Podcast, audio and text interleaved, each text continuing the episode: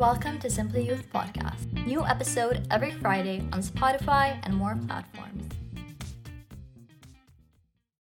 يعتبر 13 نيسان 1974 بداية الحرب الأهلية بلبنان واستمرت 15 سنة وأنتجت 120 ألف قتيل وآلاف المخطوفين والمفقودين بعدها غيرت موازين القوى وسمحت لأصحاب الميليشيات السيطرة على البلد بحب رحب بدكتور مكرم رباح وهو محاضر في قسم التاريخ في الجامعة الأمريكية ببيروت ومؤلف كتاب حرم جامع في الحرب وكتاب الصراع في جبل لبنان. ميرسي دكتور رباح على وجودك معنا اليوم. بتحب تحكي لنا شوي بطريقة سريعة عن الحرب إجمالا وأبرز مراحلها؟ ما في طريقة مبسطة لواحد يشرح شو يعني الحرب وشو ممكن تعمل بالبلد. ولكن الحروب الأهلية هي جزء من تاريخ البشر. المشكلة الأساسية هو أنه في شعوب استفادت من تجربة القتال الداخلي لتبني هوية وذاكرة جماعية مشتركة بالإضافة إلى الذاكرات الجماعية العديدة وانتقلت من مرحلة آه، التخلف والاقتتال الداخلي إلى بناء الدولة. ولكن فيما يتعلق بلبنان هذا الشيء ما صار وعدة أسباب منها والشيء الأساسي منها هو عدم رغبة القادة السياسيين واللبنانيين بشكل عام بهذا الانتقال. كونه هذا النظام الطائفي والنظام الزبائني اللبناني يعطي نوع من شبكة أمان للمجتمع اللبناني. وأعتقد بأن هنا تكمن المشكلة الأساسية أنه الشعب اللبناني حتى الآن نحن بال 2021 لا يزالون يلومون الآخر أو يلومون الخارج على مشاكلهم الداخلية إن كانت اقتصادية أو كانت سياسية أو فيما يتعلق بالحرب الأهلية اللبنانية عسكرية شو قصدك بعبارة الذاكرة الجماعية؟ عادة الإنسان ما بيتذكر كفرد بيتذكر كضمن جماعة. المشكلة إنه بالذاكرة الجماعية اللبنانية اللي كل طائفة أو كل مجموعة عندنا 18 ذاكرة أو أكثر تلك تلك الذاكرات أو الذاكرة بشكل عام آه، آه، تصنف أو تثقل بطريقة إنه بتكون منا قائمة بحد ذاتها إلا إذا كان بوجهها نقيضة مما يتعلق ب أنا كتبت عن الدروز والموارنة بفترة معينة. كان غير ممكن الهوية الدرزية تكون موجودة إلا إذا كان بوجهها هوية مارونية معاكسة لها مما أدى لنوع من صراع مستمر ولاقتتال وهذا الشيء يتطبق على كل الهويات الأخرى بما فيها ما يطلق عليه الصراع السني الشيعي بالوقت الحالي لأنه الذاكرة الجماعية أو الهويات هي آه، مش هويات آه، بترجع لقرون هي هويات يتم تغييرها حسب آه، الهدف أو الوضع السياسي القائم. وهنا أنا لا أتكلم عن ضرورة يكون في عندنا هوية وحدة ولكن كما كما يقول معلمي الراحل كمال صليبي علينا أن نبني بيت بمنازل كثيرة فيما يتعلق بأن هذا المنزل اللبناني يضمن قصور صغيرة وكل طائفة أو كل مجموعة تقطن في غرفتها بدون أن تؤثر على المنزل الكبير أي لبنان. وهذا شيء حتى الآن قد فشلنا فشلا ذريعا في تحقيقه. لنبلش أول شيء نحكي عن الحرب فينا نحكي عن لبنان قبل الحرب و... فسؤالي لك ليه كان لبنان منعزلا إلى حد ما عن المعارك الإقليمية ما قبل 1960 وهل مشروع الحياد هلأ المطروح واقعيا؟ هناك عدة أسباب ليه كان لبنان تمتع بالعصر الذهبي. واحدة من الأسباب الأساسية أن لبنان كان ولا يزال سخيف فعليا فيما يتعلق بالصراع العربي الإسرائيلي أو فيما يتعلق آه، بالصراع اللي كان قائم بين عبد الناصر وبين وبين إسرائيل. ولكن بنفس الوقت لبنان وضع حاله بطريقة ليكون بخدمة الدول العربية إن كان الدول النفطية الخليجية أو فيما يتعلق بالتاميم الذي حصل في كل من العراق وسوريا ومصر. مما دفع الأموال ورؤوس الأموال العربية إلى استعمال لبنان كقاعدة مالية وقاعدة خدماتية. ولكن الشيء الأساسي هون نحن ما لازم ننظر للبنان العصر الذهبي. هذا لبنان العصر الذهبي اللي نحن متغنى فيه ما كان بيشمل كل الشعب اللبناني. الأطراف لم يكونوا يستفيدوا من هذه المنظومة.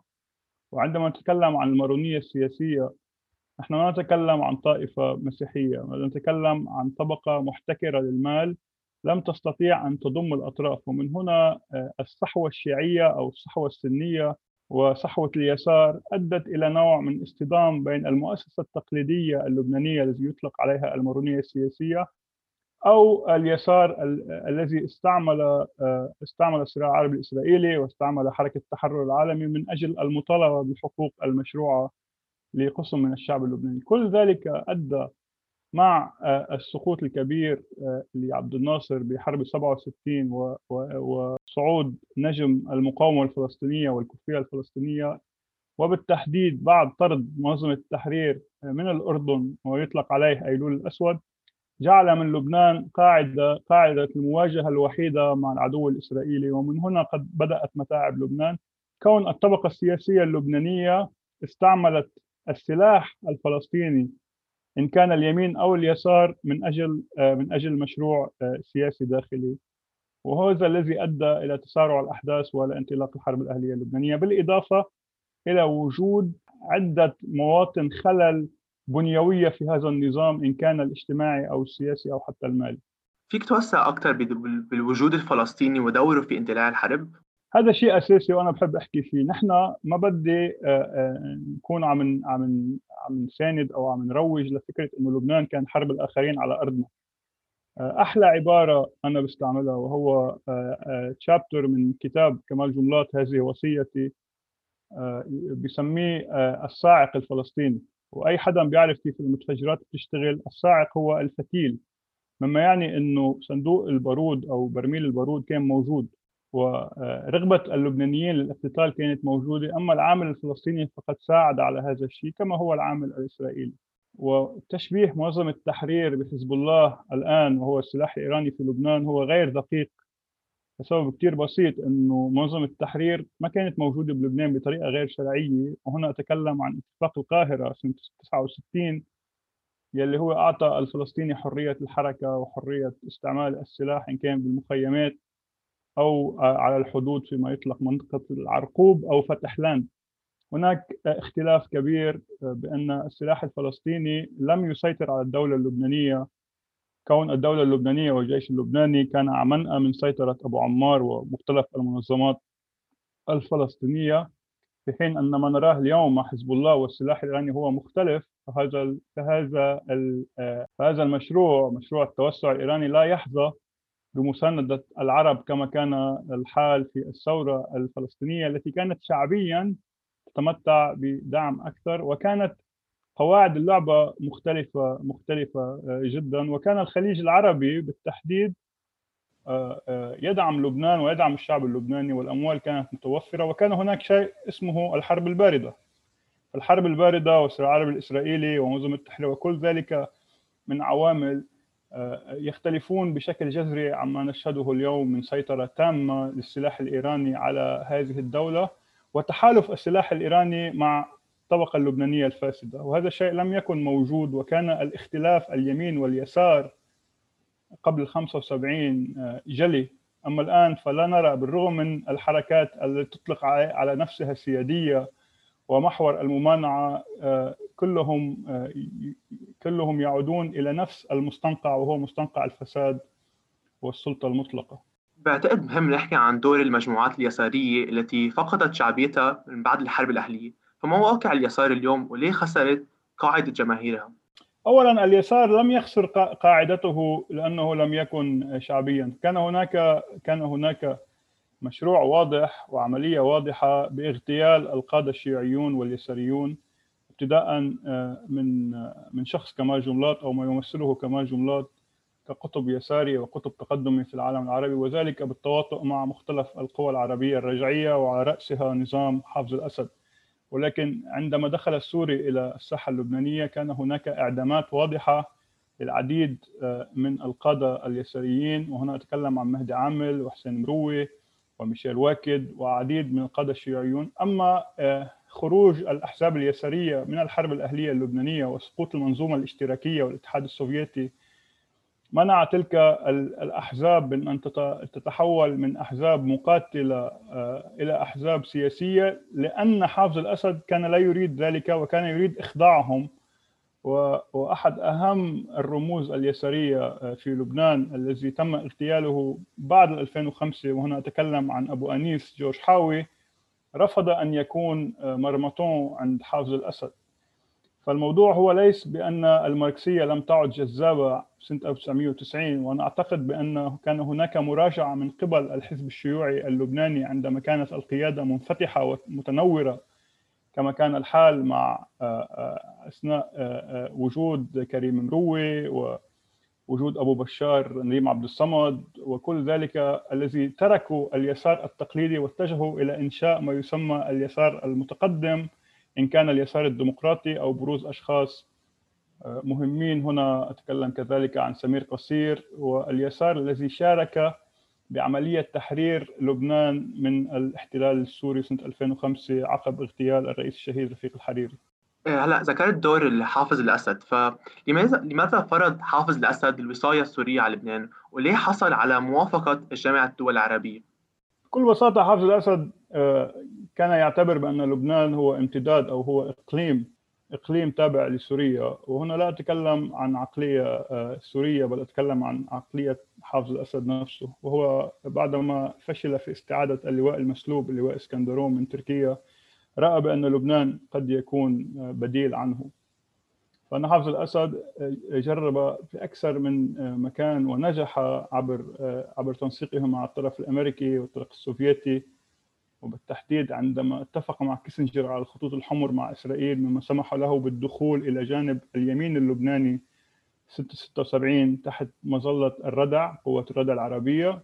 وثم عندما تم آه، توكيل حافظ الأسد سنة 89 بإنهاء الحرب الأهلية اللبنانية وذلك لأسباب عديدة منها بأن المنطقة كانت متجهة نحو حرب الخليج آه، وكان هناك حاجة إلى وجود آه، آه، فرق مقاتلة من الجيش السوري في هذا التحالف الدولي ومن هنا تم فرض التسوية تسوية السلم أو اتفاق القاهرة بمساعدة خليجية ولكن أحد مساوئ تلك التسوية الدستورية التي كانت مطلوبة لإنهاء الحرب الأهلية هو بتمكين الطرف السوري الذي لم يتصرف مع لبنان واللبنانيين ك... ك... كأخ وكشقيق بل تصرف تصرف كمحتل.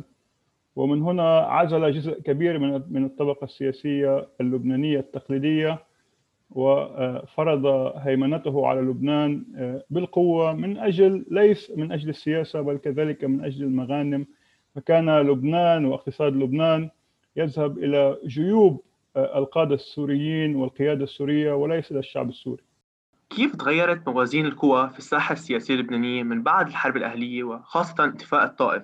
من خرج منتصرا؟ هذا الكلام بأن ليس هناك غالب ولا مغلوب هذا كلام غير دقيق أن الطرف آه، المسلم قد انتصر كونه كان إلى جانب إلى جانب السوري. وللأسف بأن أحد أسباب هذه الهزيمة المسيحية هو وجود شخص آه، آه، كان يقوم بمشروع جنوني وهنا أتكلم عن ميشيل عون. فهو رفض أن يكون ضمن هذه التسوية وتحت ذريعة بأنه يريد تحرير لبنان من الأجنبي ومن السوري قام بحرب التحرير وثم حرب الإلغاء. مما أضعف الموقف المسيحي الداخلي وأدى إلى كسر آه، كسر المسيحيين. ولكن الطرف المسيحي أولا وأخيرا قد انكسر مع اغتيال بشير جميل. وبالتحديد أن بشير جميل عبر توحيده توحيده للبندقية المسيحية لغى الأطراف المتعددة المسيحية ولم ولم يتمكن الطرف المسيحي من المفاوضة بطريقة جدية علما بأن بعد انتهاء الحرب الأهلية اللبنانية كان هناك توجه واضح بأن الطرف المسيحي مرفوض أن يشارك بطريقة طبيعية فتم نفي آه، أمين جميل إلى فرنسا. كذلك الأمر مع ميشيل عون الذي الذي فر إلى السفارة الفرنسية وثم إلى فرنسا. وأما آه، آه، مأساة وقصة الدكتور سمير جعجع وسجنه تحت ادعاءات واتهامات غير صحيحة قد يكون منها صحيح وقد لا يكون منها صحيح ولكن القانون العفو قد استفاد منه كل الأطراف اللبنانية وهذا شيء أدى إلى إضعاف الطرف المسيحي الذي حاول بعدة عدة طرق أن أن أن ينشط سياسيا ولكن هذا شيء غير مسموح. أن المعادلة اختلفت آه، كاملا كون هناك دخل إلى الساحة كذلك رئيس الشهيد رفيق الحريري أو ما يطلق عليه الإسلام السني وكان وراءه الدول العربية الشقيقة وبالتحديد السعودية فنحن نرى بأن اتفاق الطائف قد صحح التمثيل الإسلامي المسيحي بحيث نحن نذكر بأن قبل الطائف لم يكن هناك مساواة دستورية. أما الآن رأينا بأن شخص مثل رفيق الحريري أو ما يمثله رفيق الحريري من مشروع نهضوي ومشروع إعادة بناء لبنان وبسبب العدسة الطائفية لكل من الأطراف في لبنان رأت بأن هذا مشروع سني ولم يكن مشروعا لبنانيا للأسف. ومن هنا في عقلية المواطن اللبناني لا سيما المواطن اللبناني المسيحي قد انتصر السنة على الموارنة. ومن هنا استعمل ميشيل عون هذا الجواد إلى الوصول إلى السلطة بعد اغتيال الرئيس الشهيد عبر تحالفه مع حزب الله وما يطلق عليه الثنائي الشيعي الذي بمنطق الشارع الماروني اعاده إعادة توازن إلى رئيس الجمهوريه القوي آه، بس سؤالين هلا بتعتقد في كان في استهداف لسمير جعجع عشان قلت إنه في حالات معهم حق فيها ام لا بس ليه في استهداف على شخصيته هو بالذات؟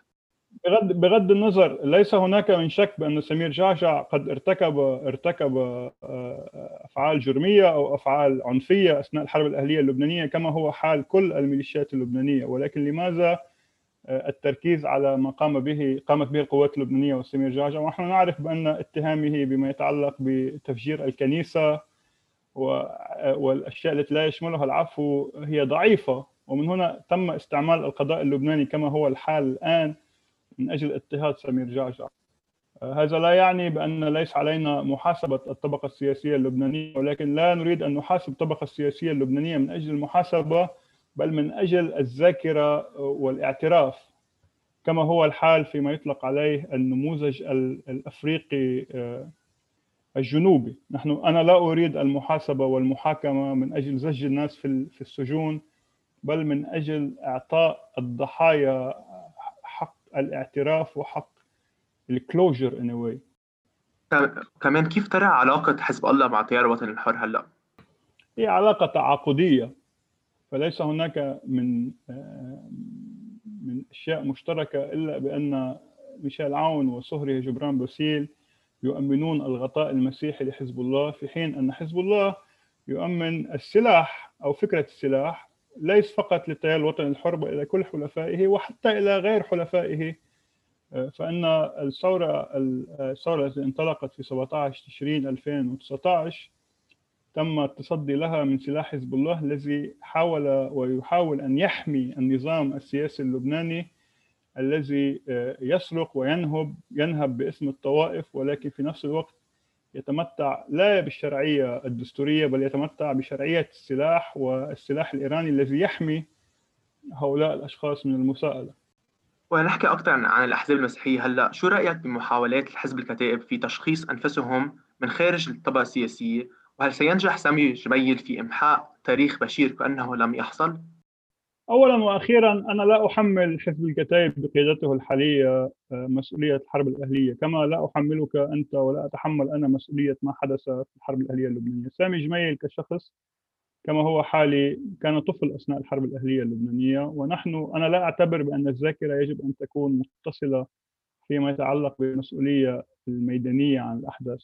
سامي جميل قام بالعديد من الخطوات الشجاعة منها آه، ترك السلطة السياسية ما قبل الثورة وهذا شيء يجب أن نشير إليه. هو رفض أن يكون ضمن نظام المحاصصة وهو حتى الآن بالنسبة لي كمتابع وكمواطن لبناني أرى بأن حزب الكتائب منسجم مع نفسه وقيامه حديثا بمحاولة تغيير اسمه وردة فعل بعض الأشخاص. هو يقول بأن إن كلمة كتائب تنتمي إلى تنتمي إلى القرن الماضي وعلينا الانتقال إلى مرحلة جديدة من النضال. وأعتقد بأن الأحزاب السياسية اللبنانية عليها أن تعيد النظر في اسمها ودستورها.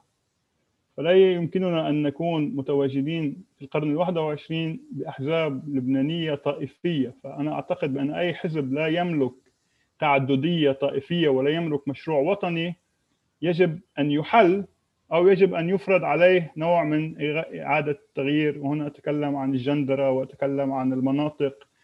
ولكن في نفس الوقت آه، التغيير يحتاج إلى وقت. وما يقوم به سامي جميل علينا أن ننظر إليه ونشجعه. وبحال آه، أخطأ سامي جميل علينا أن نحاسبه كما هو الحال مع أي حزب لبناني آخر. يؤمن بالدستور ويطبق الدستور وحكم القانون. بس في ناس بيقولوا إنه هو طلع من السلطة لأنه he had nothing else to lose. يعني كان عنده اوريدي حصته صغيرة.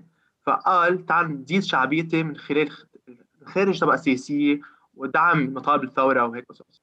اولا لم لم حصته حصته بالحكومة كانت أربعة وزراء وهذا لا ليس بشيء قليل. بغض النظر إن كان مناورة سياسية هي مناورة سياسية جيدة وهو يستحق الثناء عن تلك تلك الخطوة. وهذا الكلام بأنه يطمح إلى السلطة كل حزب سياسي لبناني يطمح إلى السلطة ولكن علينا أن ننظر إلى إلى أخلاقية تلك تلك الحركة، ما يقوم به هو أخلاقي في حين أنا أعتقد بأن أنت وهو لم أحد أهم الأشياء الذي يملكها هذا الشاب وحزب الكتائب بأنه لم يشارك بالجريمة الكبيرة وهي انتخاب ميشيل عون رئيس الجمهوريه سنة 2016 ومن هنا أي شخص لم يقف أمام صندوق الاقتراع ويضع اسم ميشيل عون في الصندوق هو شخص يستحق الدعم من الثورة اللبنانية هلا كيف ترى انتخابات 2022 وبتشوف حيصير في تغيير كثير بهيكليه المجلس النيابي وناس يعني نواب اللي بيطلعوا؟ لا أعتقد بأن الانتخابات النيابية القادمة ستغير لسبب جدا بسيط وبالأمس كنت أتشاور مع أحد الاصدقاء ولو استطاع أي من الأحزاب المعارضة والثورة اللبنانية من تحقيق أكثر من 25 نائبا في البرلمان سيذهب سيذهب رئيس المجلس نبيه بري إلى إغلاق البرلمان عندما يرى بأن الأرقام ليست إلى مصلحته. نحن نتكلم عن طبقة سياسية تزور وتغش وتقتل وتستعمل القضاء وليس هناك من إمكانية للتغيير في الصندوق كلما كانت الأنظمة الرقابية وعلى رأسها المجلس الدستوري والقضاء بشكل عام والقوى الأمنية اللبنانية تابعة لهذا لهذا لهذه الثقافة الفاسدة. ولكن في آخر المطاف علينا دائما المطالبة بالانتخابات والذهاب إلى الاقتراع. ولكن نفس الوقت علينا أن نركز بأن شرعية تلك الأحزاب المذهبية هي بسبب فسادها وبسبب السلاح المتواجد إن كان السلاح المعنوي أو السلاح الإيراني المتمثل بحزب الله. وهنا لا يمكننا حتى لو استطاع حزب الله أن يقول بأنني أمثل الشيعة. ليس هناك من إمكانية لتمثيل الشيعة بشكل عام. علينا خلق كما هو الحال مع عدة طوائف أخرى آه، آه، حالات وأحزاب وأصوات تقول بأننا, بأننا لا نقبل بحكم الطاغوت إن كان آت من رجل دين أو إن كان آت من رجل جسماني. بكل الحالات الانتخابات بهذا الظرف غير آه، غير ممكنة كون هذه الطبقة السياسية اللبنانية تتحكم بكل أوجه السلطة وعلى رأسها القضاء اللبناني. هلا بتعتقد أنه المواطن اللبناني حيحط ثقته بالأحزاب المعارضة هلأ اللي معظمها متفككة ومع معظمها عندها خطة سياسية واضحة؟ بالنسبة لي ليس هناك من ضرورة لبرنامج موسع وبرنامج واضح. أنا سأنتخب بناء لموقف الأحزاب من السيادة المطلقة للدولة والسلاح. أي مشروع سياسي لا يضع على لائحة أولوياته استعادة الدولة اللبنانية واستعادة السيادة المفقودة هي محاولة لاستبدال الفساد الأصلي بفساد تايواني. لن أصوت لبديل يدعي بأنه بديل ويحاول فقط أن أن يقتلع القادة الحاليين ويمارس صلاحياته علينا كزعيم. نحن لا نريد زعماء نحن نريد صناع سياسات وهذا شيء نحن بعيدين كل البعد عنه في هذه المرحلة بالذات. يعني بتعتقد هلأ عندنا بديل للأحزاب؟ يعني من الموجودين أحزاب المعارضة بتعتقد في بديل أو هناك ع... هناك عدة عدة جبهات وهناك جبهة ستعلن بعد أيام. علينا أن ننظر وعلينا أن نتذكر بان آه، الذهاب إلى صندوق الاقتراع عليها أن تكون مقرونة بمرحلة نضال طويلة والعودة إلى الشارع عند الأمكن. ونحن نتكلم الآن نحن نحن في آخر آذار 2021 كما تعرف بأن الكورونا هي أحد أهم آه، آه، المشاكل في لبنان ولكن في نفس الوقت الجوع والفقر وهو سلاح تستعمله الطبقة السياسية اللبنانيه بمحاولة كسر عزيمة الشعب اللبناني، علينا العودة إلى الساحات وعين المطالبة بنزع سلاح الفساد وسلاح حزب الله الذي أودى بالبلد إلى الخراب. وهنا لا أتكلم عن مواجهة تقليدية كما هو الحال ب 8 و 14 ولا أتكلم عن أن ننتظر التسوية الإيرانية مع الولايات المتحدة الأمريكية. لبنان غير موجود. هو غير موجود لأن ليس هناك من قرار وليس هناك من ساسة لبنانيين مستعدين أن يتحملوا المسؤولية. وعلى أي مواطن لبناني بدل أن يتصارع على الحليب المدعوم والزيت المدعوم أن يعود إلى الأساسات الأساسيات وهو عودة الدستور والعمل على الدستور. وأي شخص يقول بأن الثورة اللبنانية لا تملك خطة خطة الثورة اللبنانية هي الدستور اللبناني وتطبيق القانون بحذافيره. وثم آه، نتفق على مرحلة جديدة من الاختلاف السياسي تحت سقف القانون وليس تحت سقف السلاح إن كان سلاح الفساد أو سلاح إيران في لبنان. هلا هلا مع تدهور الوضع الأمني والاقتصادي في لبنان؟ بتشوف حيكون في تدخل أمريكي مشابه يلي صار وقت الحرب الأهلية؟ ليس هناك من نية آه، لأي مغامرة أمريكية في المنطقة في هذه المرحلة بالذات. والمشكلة بأن لبنان لم يعد مهم. كون كون الإيراني وحزب الله آه، آه، متورط في مغامرات إقليمية إن كان في في سوريا أو في العراق أو في اليمن. وهنا النظرة إلى لبنان بأن لبنان هي قاعدة خلفية لإيران ويتعامل معها الطرف الأمريكي كذلك. فعلينا أن نعيد لبنان إلى الساحة عبر إرسال رسائل واضحة بأن هناك شعب يقاوم ويريد استعادة المؤسسات وثم قد نراهن على الخارج. لا يمكننا المراهنة على أي من الأطراف الخارجية إن كانت أمريكا أو أو أو روسيا أو فرنسا. وكما ترى بأن المبادرة الفرنسية الآن هي مبادرة آه، آه، قد آه، قد قام قامت الطبقة السياسية اللبنانية بخداع إيمانويل ماكرون. هؤلاء أشخاص مستعدين أن يكذبوا ويكذبوا ويكذبوا حتى يحصلوا على ما يريدون. فإن ليس هناك من مجال للمراهنة على الخارج أو على الانتخابات لتغيير هذا الواقع المرير. وبتعتقد عنا حكومة قريبا أو لا؟ تشكيلها حيكون صعب. لا أعتقد هناك حكومة وحتى لو أتى آه، سعد الحريري على رأس حكومة من الاختصاصيين ومع احترامي لشخصه هو شخص لا يفقه بإدارة الدولة. والمشكلة ليست مشكلة اقتصادية المشكلة هي مشكلة سياسية بامتياز فإن الإصلاح والاقتصاد هو شيء آه، يلحق بالحوكمة. فليس هناك من قرار لإطلاق يد حكومة الحريري أو أي حكومة ثانية. فإن المراهنة على حكومة الحريري هو المراهنة على المجهول. شكرا دكتور رباح. بحس هلأ خلصنا. بتحب تزيد شيء أو في شيء بدك تحس لازم نطرحه؟